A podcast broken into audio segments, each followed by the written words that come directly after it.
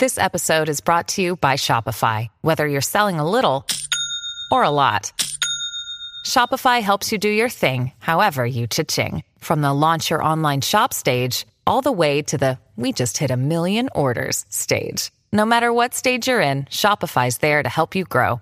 Sign up for a $1 per month trial period at shopify.com/special offer, all lowercase. That's shopify.com/special offer.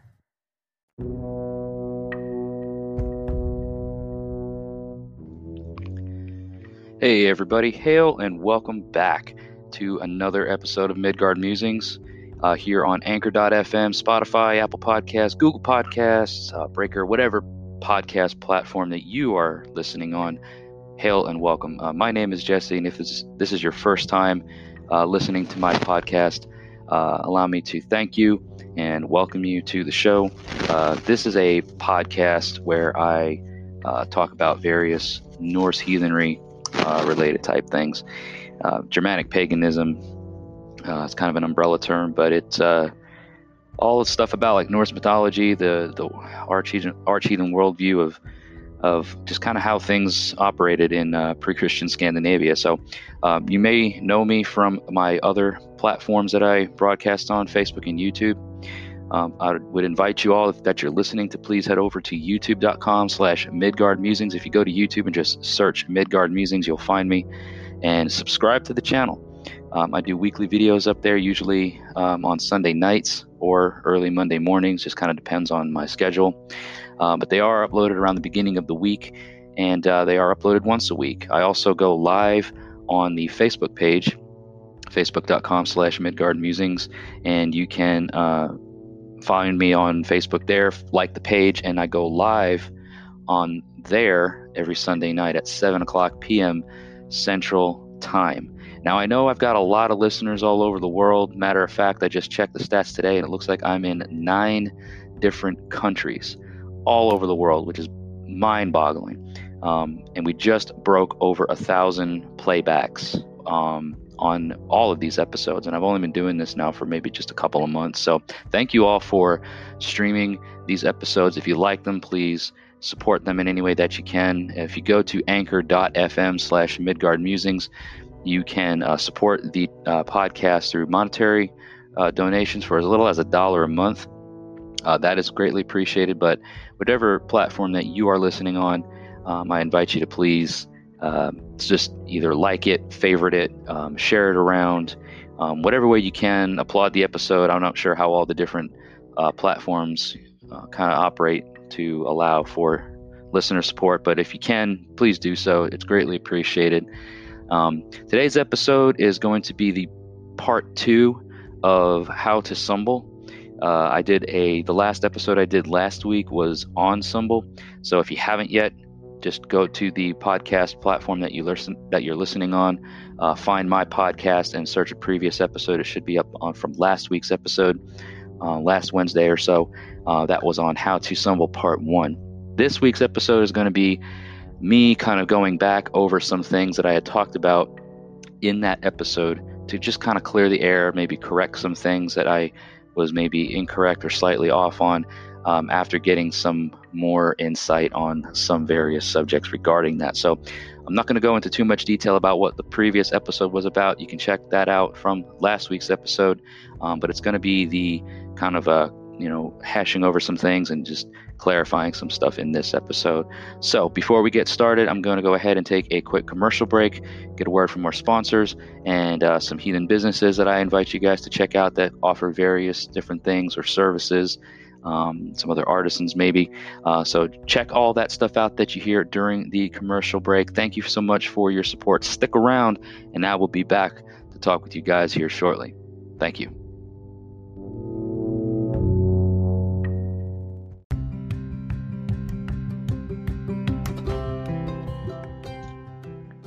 Hey everyone, thanks for listening to the podcast thus far. I just wanted to draw your attention to a really cool website that I've come across and follow on Facebook, and really cool stuff for your altar needs. Anything that you need to decorate your altar with, specifically wood carvings of gods and goddesses. And I'm talking about Odin's Beard Woodworking. Okay. If you go to www.odinsbeardwoodworking.com, check out all the really cool altar pieces that they have. Not only do they have larger altar pieces that you can keep on your altar at home, but they also offer really convenient, cool pocket altars, things that you can take with you as and when you travel. All right. You can find them on Facebook, Odin's Beard Woodworking, and go to odinsbeardwoodworking.com. Really great stuff. They're doing wonderful things, serving the heathen community, providing really awesome work. I myself have a Thor altar piece. It's a Thor pocket altar, and he sits on my altar at all times. But he also goes with me when and as I travel great distances. So definitely check them out on Facebook, Odin's Beard Woodworking, and go to their website, www.odinsbeardwoodworking.com, and get you something to help accentuate your altar today. Thanks, guys.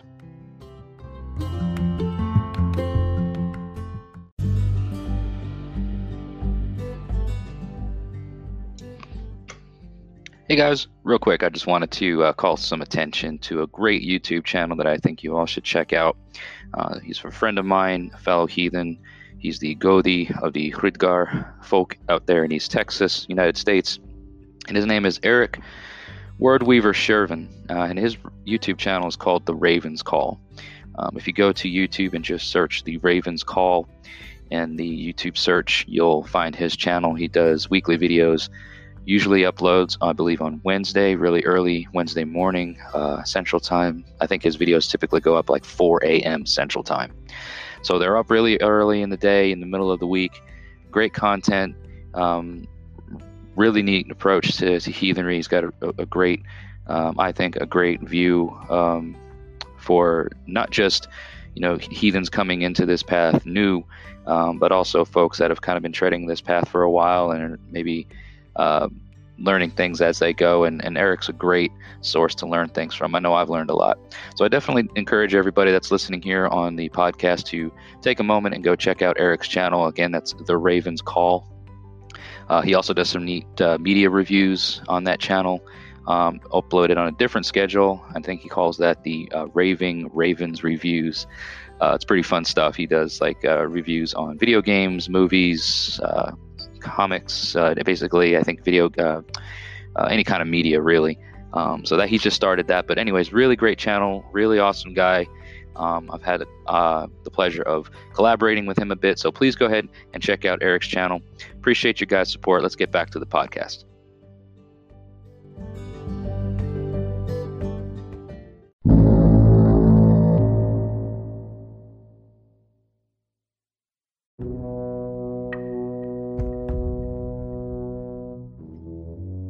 All right, everybody, welcome back. Thanks for taking the time to stick around. I hope you guys have checked out the stuff from Odin's Beard Woodworking, as well as Eric Shervin's channel over on YouTube at The Raven's Call. Really great stuff over there from those fellas, so please check all that out.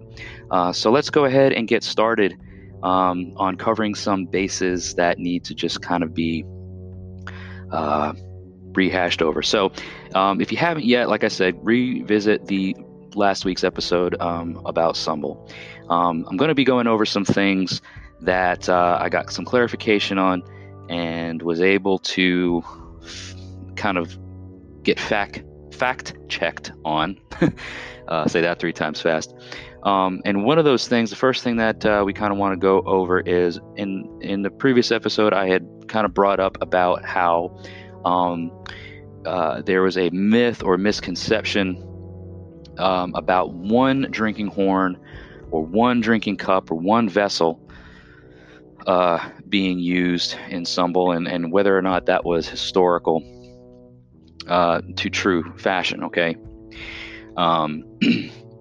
So as I was told, or as I kind of learned and figured out, is that I was kind of correct and kind of not exactly right, not exactly wrong, kind of a little in between. And the reason for that is specifically in the saga Beowulf, okay, which is an Old English saga, very heavily pulled from for a lot of Anglo-Saxon heathens specifically. I myself am not a Saxon heathen, or I don't follow the Anglo-Saxon model of heathenry. But for those that are out there that want to follow Sumvel to a very structured and specific way, Beowulf is one of several great sources to pull from.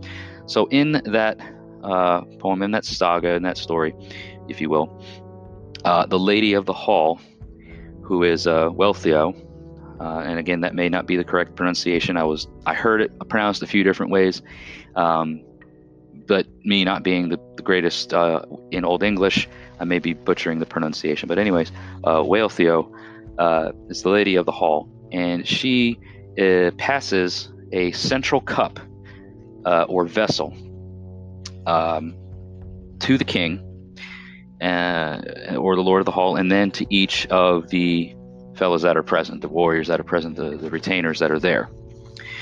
And each individual warrior, each person has their own drinking cup, of course, their own vessel that they're enjoying the libations from the beer hall.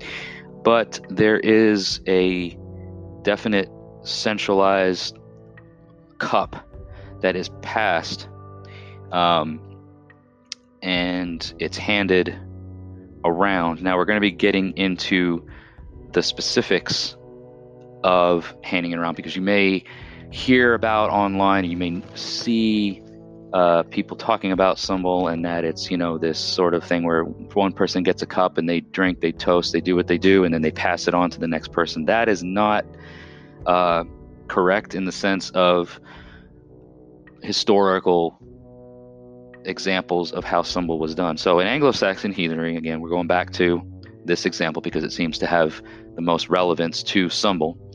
The Lady of the Hall, who hands the vessel, the cup, the horn, whatever it may be, to the folks that are gathered there, and then receives it when they're done, is called the Birla. And she's the one who kind of chooses the order of where and how Sumvel goes, right? So I talked about in the last episode about how there's this myth that it, you know, Sumvel has to be done in a circular fashion. Again, not really so, but it's dictated or controlled by the Birla, not the Lord of the Hall, not the Sumvel Yufa, if I remember myself correctly, of me referring to this figure, the Lord of the Hall. He is not the one who determines the order in which Sumvel is conducted. It is the Birla, the Lady of the Hall. So she kind of controls the direction in which things are done. In a lot of times, or in historical times, it was quite often done in a fashion where, you know, you went in, you handed or the Lady of the Hall would hand the horn or the cup or whatever the vessel it was to the king or whoever that was the highest ranking one there, and then it kind of went in fashion to the next highest ranking, or to the next, and so on and so forth down the line, unless there was a specific reason for an insult to be given by the Lady of the Hall to kind of skip somebody of greater importance and give it to somebody of lesser importance for whatever reason. There could be various things going on there. There may be something behind the scenes going on where the king or the Lord of the Hall wanted to insult one of the participants there, one of the retainers, who he couldn't necessarily do so without, you know, kind of facing political or some sort of ramification for it. So during the Sumvel, it could have been kind of thought ahead of time or figured out ahead of time between the Lord and his queen, or the Lord and his wife, whoever, that, hey, you need to do this. And then so when it was done, people were kind of, they saw it and they were like, what did you just do? And, you know, the king was in a sense just like, hey, I'm just, you know, following what the lady's doing. She's in control of this thing. So anyway, it's not necessarily a circular thing, because you know, generally speaking, in historical times, the tables would be set up in kind of a like U shape. So if you picture the letter U and tables being set up in this sort of horseshoe fashion, the king or the Lord of the Hall would sit at the foot or the base of the U. Okay, kind of like where that curve part comes, when the arms of the U stretch out, would be where the warriors and the attendees of Sumbul would sit on either side. Now, again, historically speaking, which is really what we're getting into here, to focusing on the facts and the historical aspects of it. Ritual, the Sumbul ritual was done only between the king and his warriors. Maybe some other nobility that could be present, but it was a ritual to bring the warriors and the king and his warriors closer together, and to build that relationship and for the purposes of the boasting and the toasts and the boasts and that sort of thing. So that is some facts that I was a little bit fuzzy on in the last episode. I think I may have gone into some things that maybe didn't quite hit the nail on the head, but this segment kind of does. Again, with regard to there being one central drinking horn versus multiple cups, yes and no. Everybody had their own cups to drink from, but there was a single drinking vessel that the Birla, the lady of the hall, would pass around, and there was a specific reason for that, and we're going to get into that here after our next commercial break. So take a minute, fill up your horn, fill up your glass, get your coffee, whatever it is you need, get yourself settled, go take a bathroom break, whatever it is.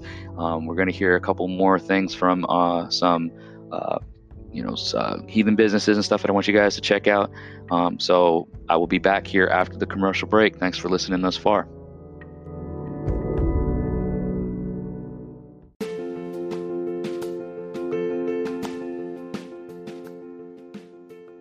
Hey folks, thanks for listening to the podcast. I've got something really neat I want to share with you guys. If you are looking to engage with someone who is into holistic crystal energy healing. They are an herbalist, aromatherapist, tarot reader, Reiki master, magical worker, things like that. I want you guys to check out Stephanie over at Mystic Moon Tree, based out of Georgetown, California. All right, you can check her website out, www.mysticmoontree.com. She is available for in-person and online video chat sessions by appointment only. All right. In addition to the holistic crystal energy workings and things like that, she sells metaphysical and magical supplies, herbal remedies, teas, lotions, soaps, candles, different spells, potions, whole herbs. She also offers the actual spiritual healing sessions, readings, magic lessons. If you are in her area and she can work it out to come to you, she'll do home cleansing and protection, amongst other things. All of her information is on the website. Check out mysticmoontree.com. Get in touch with Stephanie over there and see how she can help you in areas such as this. So thank you guys for listening. Let's get back to the podcast.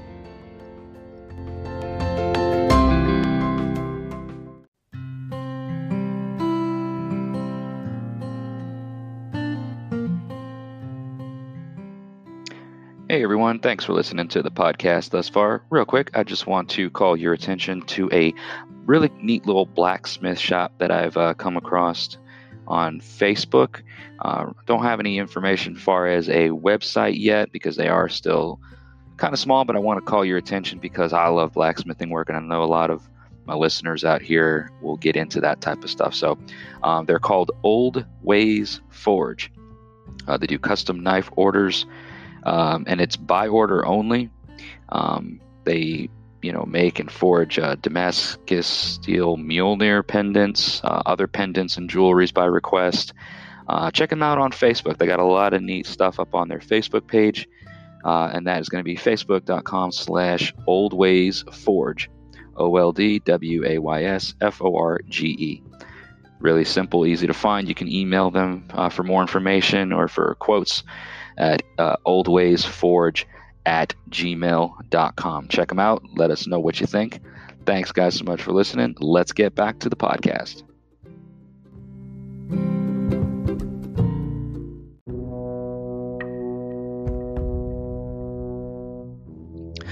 Hey, all right. Welcome back, everyone.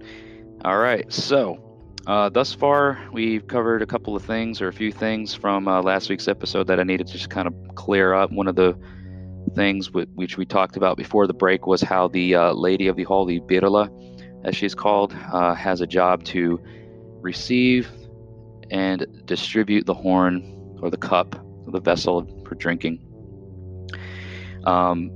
So what she is doing is she is controlling the flow of the ritual. She's controlling who gets the cup next. And so she will, hand the cup to someone.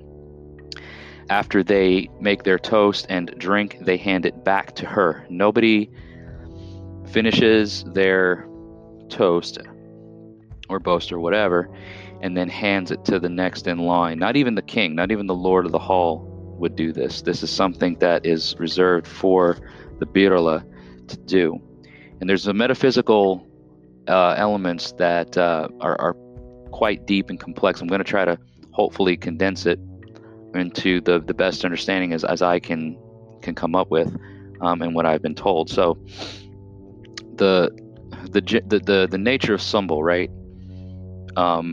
What we're talking about doing, it kind of began as it's connecting weird and Orlog, right? So the specific parts or participants, the roles, the positions, the Lady of the Hall is essentially almost like, as I understand it, like the Norns, or whatever the Anglo-Saxon equivalent to that is, so something that controls the fate or connects, or not necessarily connects, but so let me just kind of go into the details of things. The horn or the cup, okay, is like the needle on the weaving wheel. The words that are spoken over the cup and the libation are the threads. And then the Lady of the Hall, the Birla, is kind of stitching it all together, connecting the weird and Orlog of what would be a non-homogeneous collection of people into a group identity, thereby tying weird together and adding to the luck of not just individuals, but to the luck of the entire collective, the tribe, the kindred, the Thade, whatever it is that you're doing. So there's a lot of metaphysical stuff going on that we're going to be referring to some sources, one of which I actually recently was able to acquire a copy of, and that is I think the author's name is Stephen Pollington, and that is The Lady with the Mead Cup. That comes as a highly recommended source for understanding the dynamic of Sumbul and all the meat and potatoes type stuff. So if you get a chance, you should be able to purchase it on Amazon. Find that book, read it. I'm actually going to start reading it myself because this is a lot of great information that was given to me, and would like to share that with you guys to check that out. So now that we got that kind of part out of the way, the next thing that we're going to talk about is when last week's episode I talked about two things that happened during Sumbul, and that is a Beot and a Yelp. And I believe I mentioned about the purposes of that or the reasons for that is that of kind of increasing the luck of the tribe or the collective, right? And while that has some aspects, it's more specifically about worth, okay? Now, here's where it could get off into a whole other episode, which is probably something that will happen here soon. Worth in a heathen context is not the same as what modern folks would understand as being something of value, okay? Worth is, in a heathen context, is in much more complex and has much more to say about that one word. If you want to know more about it before my next episode, check out a book by Eric Wodening called We Are Our Deeds. There's some information contained in that small book, and it's not a very long read, but it's very, very important to understand kind of what the arch of heathen worldview is and what it surrounds. But again, the process of doing a beit is beits are given to improve or increase a person's personal worth in the eyes of their people, the folk, the tribe, the thane, etc. Okay. Now, once the thing that has been done that you've given a beit on, so let's say, for instance, like I mentioned last week, somebody gives a beit to lose a certain number of pounds, lose weight within a certain period of time. After that accomplishment has been made, and after you've accomplished that thing, you can then return and give a yelp or boast of accomplishing that said task or goal. So not only does, like I said, it's more of a improving the luck or increasing not the luck but the worth of an individual in the eyes of your tribe, because what you've said to do, you have gone and done, and that makes you worthy, and it builds your worth, and it makes you more valuable in a heathen context, which we, like I said, we'll go into maybe in another episode. And then again, the yelp is the boast of saying, hey, I told you I would do this. Look at it. I did it. Okay. Now, we talked the last episode about the position or the job of the theula. Okay. And the theula is there to challenge the beit and basically remind the one giving their beit that they kind of may not be as cool as they think they are. To accomplish the task, kind of like how in Beowulf, when Beowulf gives his beit to slay Grendel, and the Thule, trying to remember his name, but it's in the last episode. I apologize, I can't remember his name right off the top of my head because I don't have it documented right down in front of me. But the Thule there is basically kind of like, whoa, there. Beowulf, you realize that Grendel's killed all these men before here, and you're saying that you're going to be able to do this thing single-handedly? Are you sure about this? Are you really because you're you look at what's happened up to this point. So again, the Theula's position is to kind of put in check and to regulate the bets being given, because again, at this point, it's kind of like, hey guys, you've been drinking, you maybe not be thinking clearly. Watch what you're saying, because once it's said, and the Lord of the Hall sets the shield or the price for failing to fulfill the oath. It's added to the well at that point. What is said, he said it. It's been confirmed. The Theula says, okay, he's serious. Then the Lord sets the shield and says, all right, well, if you haven't fulfilled this oath of yours, if you haven't done this certain thing, here's the price that you must pay for it, yada, yada, yada. It not only affects, all this stuff, it not only affects the luck of the tribe, but more specifically, it craters or hurts your own worth in front of all these people, because you said you were going to do something and then you failed to do it for whatever reason. But again, at that point, once if you were not able to fulfill that oath to, or that beit, and you couldn't do it, your worth has been damaged, and now you're pretty much kind of set at the bottom of the table. You're set at the low status at the next symbol among your tribesmen, and everybody remembers that and looks at that, right? So, another symbol myth, which I did not go over, that you may hear or see about in the various circles, is that symbol can be done outdoors. Okay, and there's no way, and in no historical sources or context at all, in that this is the case. Symbol has to be done inside for it to be considered symbol. If you're just outside, around the bonfire, campfire, whatever, drinking beer and stuff like that, that's its own separate thing, and there's a name for it, and I can't think of it right off the top of my head, even though I was told about it, but there is a name for it. And it's basically, it's cool, it's great, you can do that, but it is not symbol. Okay.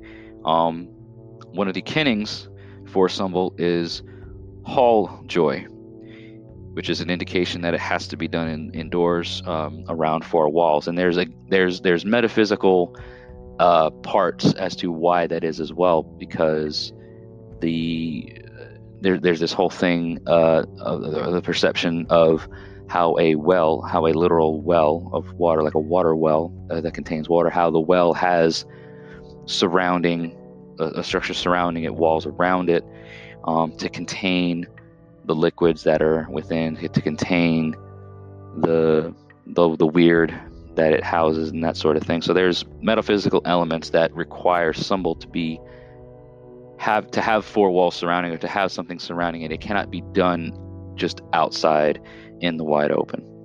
Okay. So that kind of covers the myths aspect. One of the other things that I had mentioned in the previous episode was about the tradition or custom of gift giving during Sumbel, saying that it's, kind of the Lord of the Hall that does it or initiates it, starts it, whatever. Or that he may be the only one, that sort of thing. Now, he may not always be the one giving gifts. It's normally structured for the Lord of the Hall to give gifts first, to kind of start that whole process. And then it can be followed by the next kind of highest ranking individual when it's their turn, so that there's a structure, there's a following that is to be had when it comes to the gift giving. Like I said, the Lord of the Hall will typically start the process, and then it can trickle down and follow in suit with the next in line, as far as the ranking of their societal positions, right? And then finally, the other thing that I had mentioned in the previous episode was about Sumbel being this sort of solemn, and I may have given some sort of hint of, or maybe made some sort of idea from people listening that solemn means somber. Okay. Now, my intent was not to make it sound that way, and I think that it may have come across that way because the what was noted to me about it was that it's not in the sense of solemn, not in the sense of being somber, right? It should be solemn to the extent of understanding that there's a purpose for the Sumbel ritual. That there are rules that should not be violated, that there's a structure and there's a purpose for it, that sort of thing. So the solemnity could extend to that level, right, of just respecting everything and following the order of things. But there's a lot of historical resources and parts that indicate that this is a very joyful and celebratory event. It's basically like, yes, we're here to do this thing, and we're here to accomplish certain things, but have fun with it. The ambiance was that it was celebratory, that we're here to celebrate, we're here to have joy, we're here to have a good time, we're here to build frith and maintain this relationship with our, with our tribe.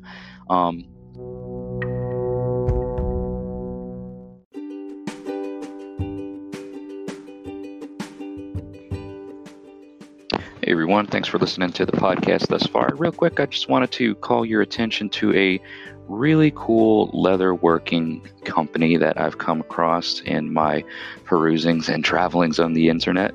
I'm talking about R&R Leatherworks, and that's R&R Leatherworks. Okay, this company is they make hand tooled, stamped, and laser engraved personal items. These items include things such as wristbands, belt pouches, arm guards, neck pendants, key fobs, hair keeps, and other items. Their aesthetic includes things of a Celtic, Nordic, even African American, Aztec, Native American, etc. Symbols. And they have a really nice array of products. I encourage you guys to go check them out on Facebook. Just if you go into the Facebook search, type in R and then add the ampersand symbol R Leatherworks. I think there's a space in between the two R's. So you want to do R space ampersand space R Leatherworks. Put that in the Facebook search. They don't have a website to check out, but you definitely check them out on Facebook. You can also reach them through their email address, which is rvarga8. That's R-V-A-R-G-A, the number 8, at gmail.com. You can also reach out to them through phone contacts, which their number is 307-631-6230. Okay, they are based out of the United States, so most of their shipping and business consists of servicing folks within the United States domestic areas. However, I do know that they will consider providing products internationally. There's just some extra shipping and incurred on their products for the international shipment. So reach out to them on Facebook. Email them at rvarga8@gmail.com and give them a call at 307-631-6230 for any of your leather working needs. Thanks, guys. Let's get back to the podcast.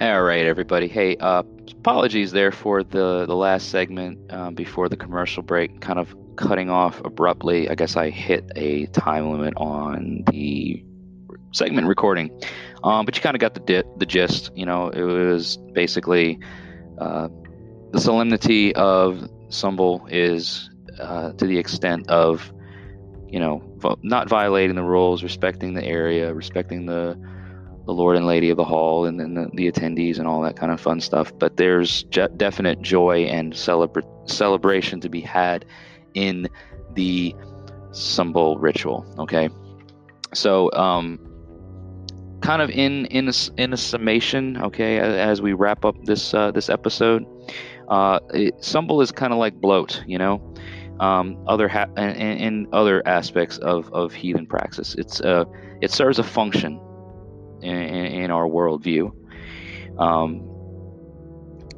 Sumbul historically began as a ritual of the warband. Like I mentioned earlier, it was something reserved between the kings and his warriors and maybe some select nobles that were there.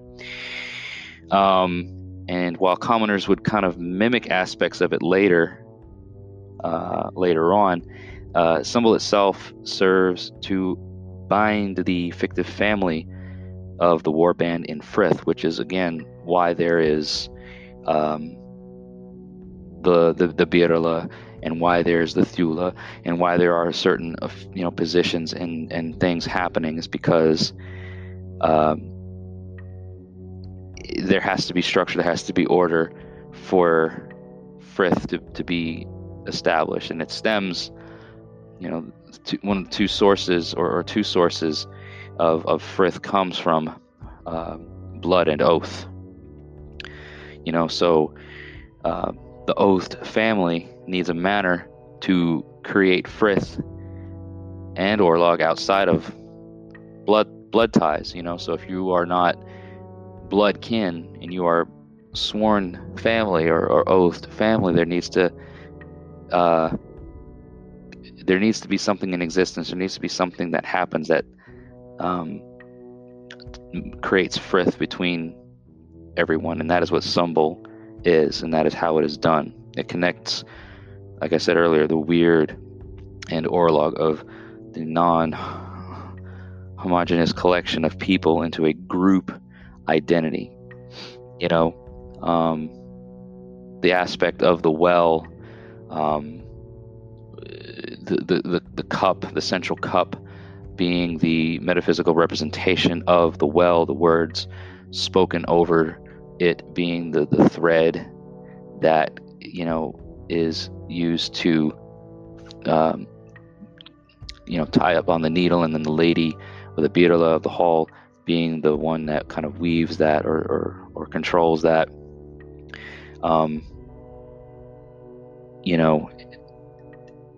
It's Orlog. It's connecting the luck of everyone together collectively to build on and improve the overall luck of the tribe. Okay. The group takes their weird and sets Orlog. You know, they're their own individual weird. They take that, and then it sets Orlog for their collective identity for the tribe, the Thade, whatever it may be. So it's a very in-depth thing, guys. It's one of the most important rituals and one of the most favorite rituals for a lot of heathens that practice and observe it in this way, in this historical manner, because there is a lot of stuff that, you know, backs up how it should be done in order for it to work. Okay. Now, again, let me just kind of wrap up everything. This pretty much wraps everything up. The stuff that I said in episode 1 of this how to stumble thing, like I said, all this stuff here today has pretty much just added to it, clarified it, kind of put the nail in the coffin, so to speak. So there's, like I said, there's a lot of great sources. I'm going to have to go back and look. Like I said, The Lady with the Mead Cup by Stephen Pollington is one of the great sources. You got Beowulf, Heimskringla. There's some other sources. The Gospel of St. Luke through the Anglo-Saxon stuff. There's a lot of sources out there, guys, to glean from if this is the kind of approach that you want to take. Like I said, I'm not a historical heathen by any means. I don't practice heathenry myself, hardcore recon historical heathen method, okay? But I love this historical stuff because I feel like it's how we can build into the future. It's how we can, establish new roots. We take from the old and we use it to build into the new. All right. So whatever your heathen practices are, whether it be, Anglo-Saxon, Norse Germanic, Norse Icelandic, whatever your angle is, whatever your interest is, wherever you're,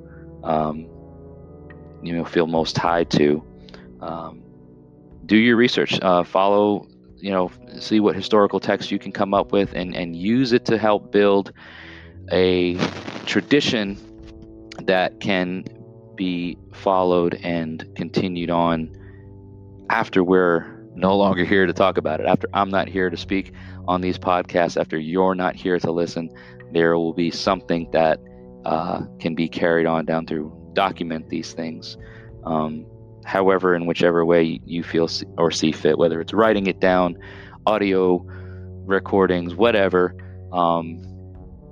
That's pretty much it, guys. So thank you so much again for following up with me and listening to part 2 or episode 2 of How to Stumble. I hope it's been helpful for you. I want to give a shout out to my anonymous assistant source. I don't want to say assistant because this individual is not that. He, out of the kindness of his heart, and seeing the passion that I have in wanting to learn these things and trying to get it accurate, has helped me. And I will leave this individual anonymous and simply call him the Thadesman. So thank you to the Thadesman for helping with clarifying things about How to Stumble. Thank you, everyone, for listening to this podcast. Remember to please subscribe to Midgard Musings on YouTube, youtube.com/Midgard Musings. Click the bell for notifications once you subscribe to that channel, so that way you're notified every time I upload new content there. And also follow me on Facebook, which is facebook.com/Midgard Musings. Like the page, follow it. Join me live on Sunday nights at 7 o'clock p.m. Central Time for a live discussion. Thank you all again so much for watching. Hail, or listening to me. Thinking that I'm on the YouTube channel now, but thank you all so much for listening to me, guys, today. I really and truly appreciate it. So I'm going to jump off of here now, wrap this up. Hail. and to each and every one of you. May your ancestors smile on you, and may the gods continue to walk with you.